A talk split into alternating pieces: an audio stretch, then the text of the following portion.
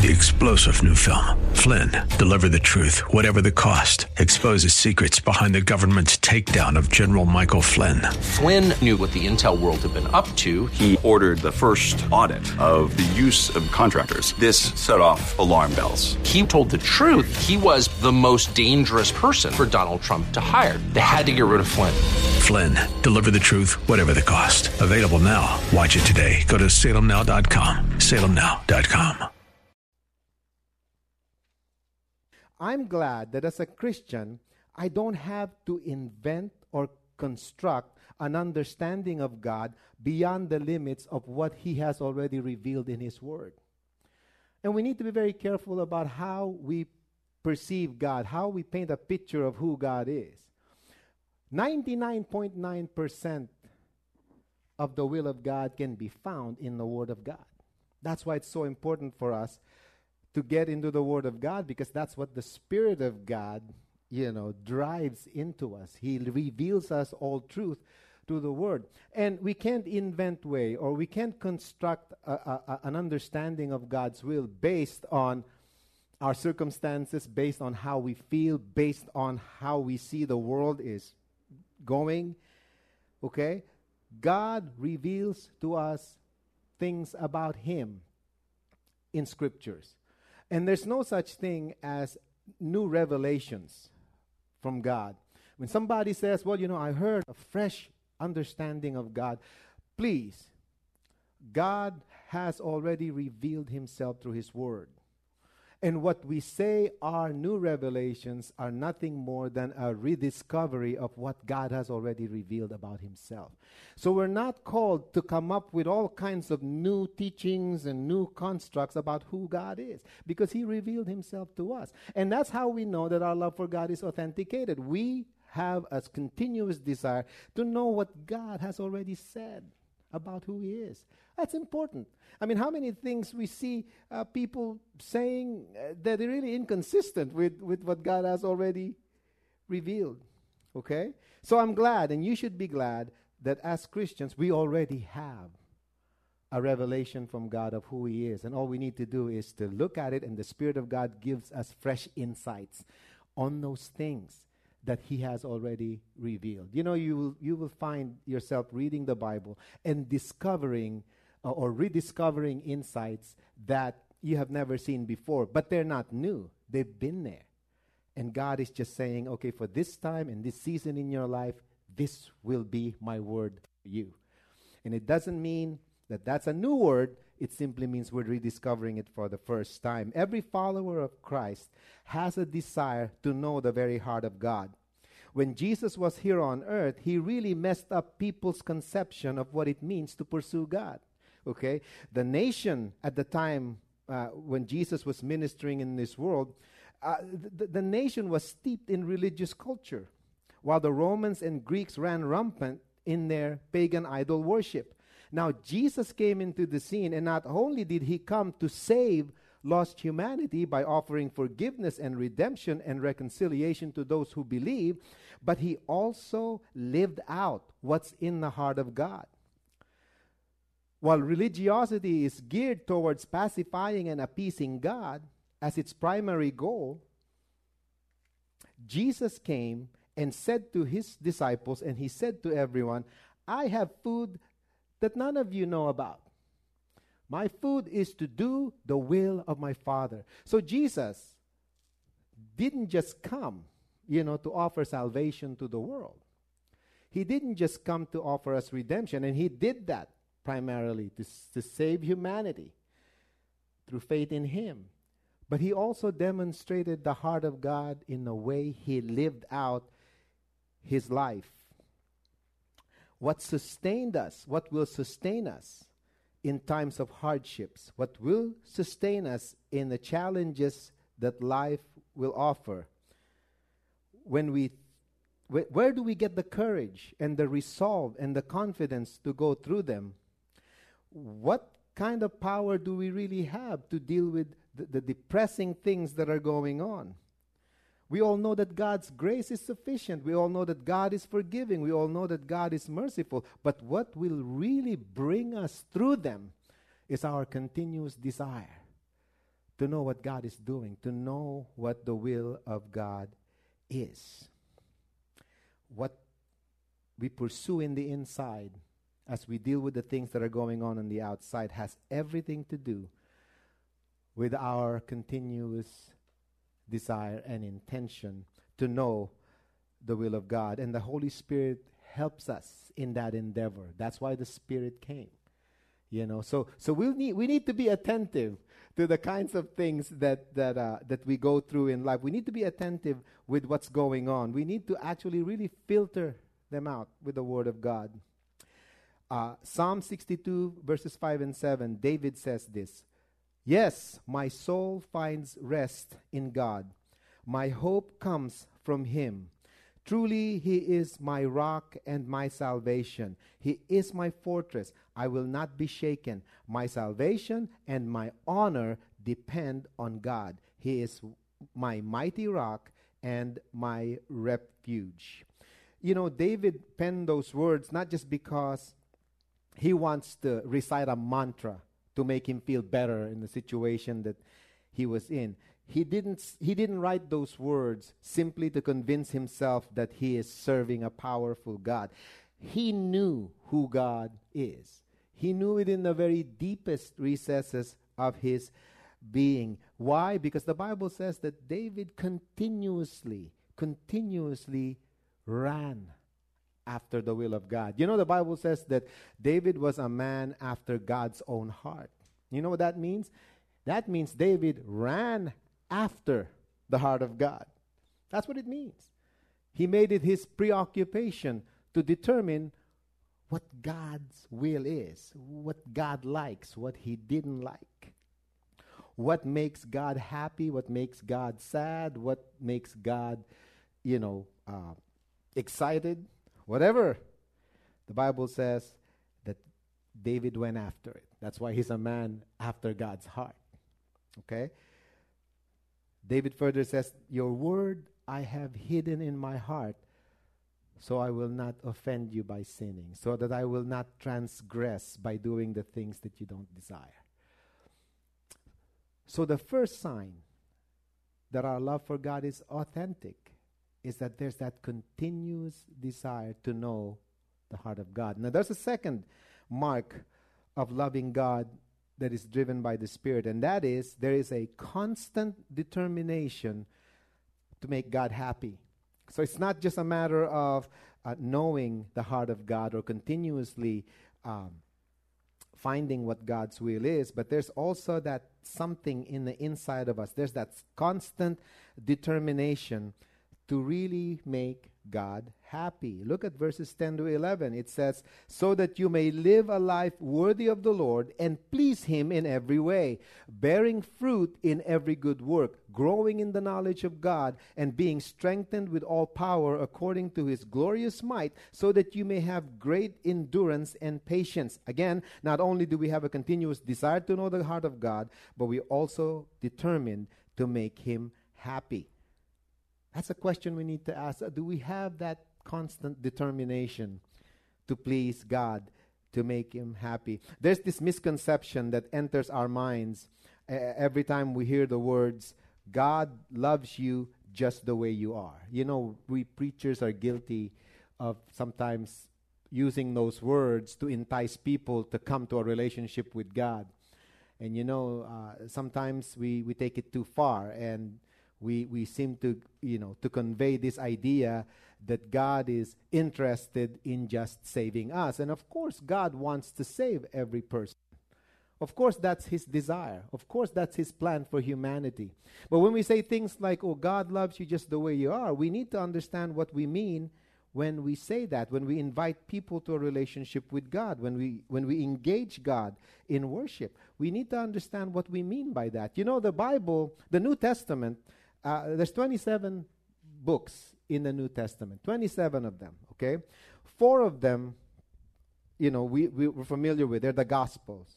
They're written by Matthew, Mark, Luke, and John, right? The four Gospels. That's, that's, the, that's the first four books of the New Testament. There's a book of history in the Bible. That's the book of Acts. That's um, that talks about the history of the church, how the church came, came about, and how the Holy Spirit has superintended the spread of the church throughout the world. Okay, and there, there's one book uh, that talks about future events and about prophecies and things like that. And of course, that's the book of Revelation. But a staggering 21 books in the New Testament. Most of them are letters by the Apostle Paul. 21 out of 27 of the books in the Bible talks about how we ought to live as Christians. So if you think about it, God is not just interested in us knowing about the good news of the gospel. God is not just interested in us getting saved and going to heaven when we die. He wrote the Bible, and a large portion of it, the majority of the New Testament talks about how we ought to live this world. So God, in this world, so God is interested in how we live our lives. He's interested in making sure that we live a life that He exchanged for the life of His Son. Okay, so uh, how how do we please God? How how do we make God happy? Through the through, through, the life that we live out. Well there there's a couple of things three things based on they're all written in that in those verses okay? How do we make god happy? Number one again by living a, a pleasing life okay? A life that is not perfect but is predisposed to honoring god. You know that's how we we we check ourselves okay? When we when we as we go through life I mean, there are things in, in our lives that we always have to examine. The Bible calls us to examine ourselves daily to see if we are in the faith. It's not talking about whether you are in the faith, whether you're to be you are going to be lost or you're going to stay saved. It has nothing to do with that. When the Bible compels us to examine ourselves on a daily basis, it's it's it's pushing us to ask ourselves the question, am I living a life pleasing to God? Now, we're not perfect people. We make mistakes. We do all kinds of stupid things. But a heart that loves God and a heart that is driven by the Spirit of God has a predisposition to honor God. So we need to examine that in ourselves. Okay? Uh, there is that desire, not only desire, but a predisposition to honor God. Okay? You're not a perfect husband. I'm not a perfect husband, but I am predisposed to pleasing my, my wife. Okay? I'm not a I'm not a, a a perfect person at work. I make mistakes at work. But my predisposition is to do a good job. And so those are signs. Those are things that we can practically, you know, see in the way we live. And there are signs that, that they are from the Spirit of God when we are predisposed to honoring God in everything that we do. Secondly, uh, a productive life. Okay? God is happy when we live productive lives. The Bible says, bearing fruits. What kinds of fruits? Fruits of righteousness, fruits of kindness, uh, uh, self discipline. You, you, you, know, you know Galatians 5. You read those things, you know. When it talks about the fruit of the Spirit in our lives. Okay, productive lives. We need to take a good look at our lives, create an inventory uh, of the stages in our life, begin to examine how much we have grown. Uh, we're finishing 2020 and the new year is going to come upon us. Uh, this time of the year is a good time to reflect on how we have grown, not only in, in, in our own personal lives, but in, more importantly in our relationship with God, how much we have grown in being gracious, how much we have grown in being patient, how much we have grown and have matured in, in the areas of kindness and generosity, in, in our relationship with people, how much of the likeness of Jesus have been molded in our lives up to this point. It's all part of loving God. It's all part of showing our affection for God. Uh, we're also planning to make the most of our time uh, here on earth. Uh, no matter how big or how small our plans are, we evaluate them according to how much it's going to put pleasure in the heart of God. And thirdly, God is happy when we live a powerful life. Pleases God. Powerful lives pleases God. That simply means you and I don't cave in to pressures and to trials, but we hold firmly to our confession of faith. We, you and I don't crumble and we don't compromise our conviction when we encounter trials and problems in life. You know, when, when the devil attacks us, and he does attack us, okay? And, and if you're a Christian, uh, don't let anybody tell you that the devil doesn't exist, okay? Because he does. His preoccupation, and listen very carefully, he's not interested in you serving him. He's not interested in any one of us worshiping him. His main goal is to make sure that your affection and my affection towards God is confused, is messed up. That's his number one, you know, MO. You know, people mistakenly think that, hey, you know, I don't want to serve the devil, I don't want to worship the devil and all of that. So forget that. You know, he's not interested. He know he knows he he cannot get that kind. I mean, uh, I mean, there's plenty of people who worship the devil anyway. But if you and I, uh, we we live in a different plane. We're not we're, we're not aware. We're not supposed to be preoccupied with thinking that we're, you know, we're being enticed by the devil to follow him or to serve him, or to worship him. Nothing of the sort. What, what the devil tries to do is to take that affection away. There's a, you know, if he, if he can mess up our desire to love God by attacking our convictions, by bringing us into places in life where we're going to crumble, I mean, he would have accomplished his task. And you and I must live a powerful life. And a powerful life is not, you know, you can, you know, you, you, you live a completely blessed life, trouble free, and all of these blessings come upon your way. Nothing of the sort. A powerful life is a life that doesn't cave in to the pressures to compromise our conviction. So loving God is not just be having that desire to know the will of God there's also a, a, determination to make God happy. And there's a third uh, mark of loving God in the Spirit. I think I mentioned four things, but I'm only going to go with three this morning. And that is a commitment to declare our godly heritage. Loving God in the Spirit means we make a commitment to declare that our heritage is a godly heritage. Look at verse 12. And giving joyful thanks to the Father who has qualified you to share in the inheritance of his holy people in the kingdom of God. To love God is not to be ashamed to be godly. I mean, that may be a simple statement to many of us in our hearing, but that's what it means to love God, to live a godly life. Okay? Uh, let me address some of the younger people in, in, in here this morning. Okay? Uh, Ecclesiastes 12.1 says, uh, actually David declares this. It says, Seek God early in life. Remember the Lord in the days of your youth. Okay?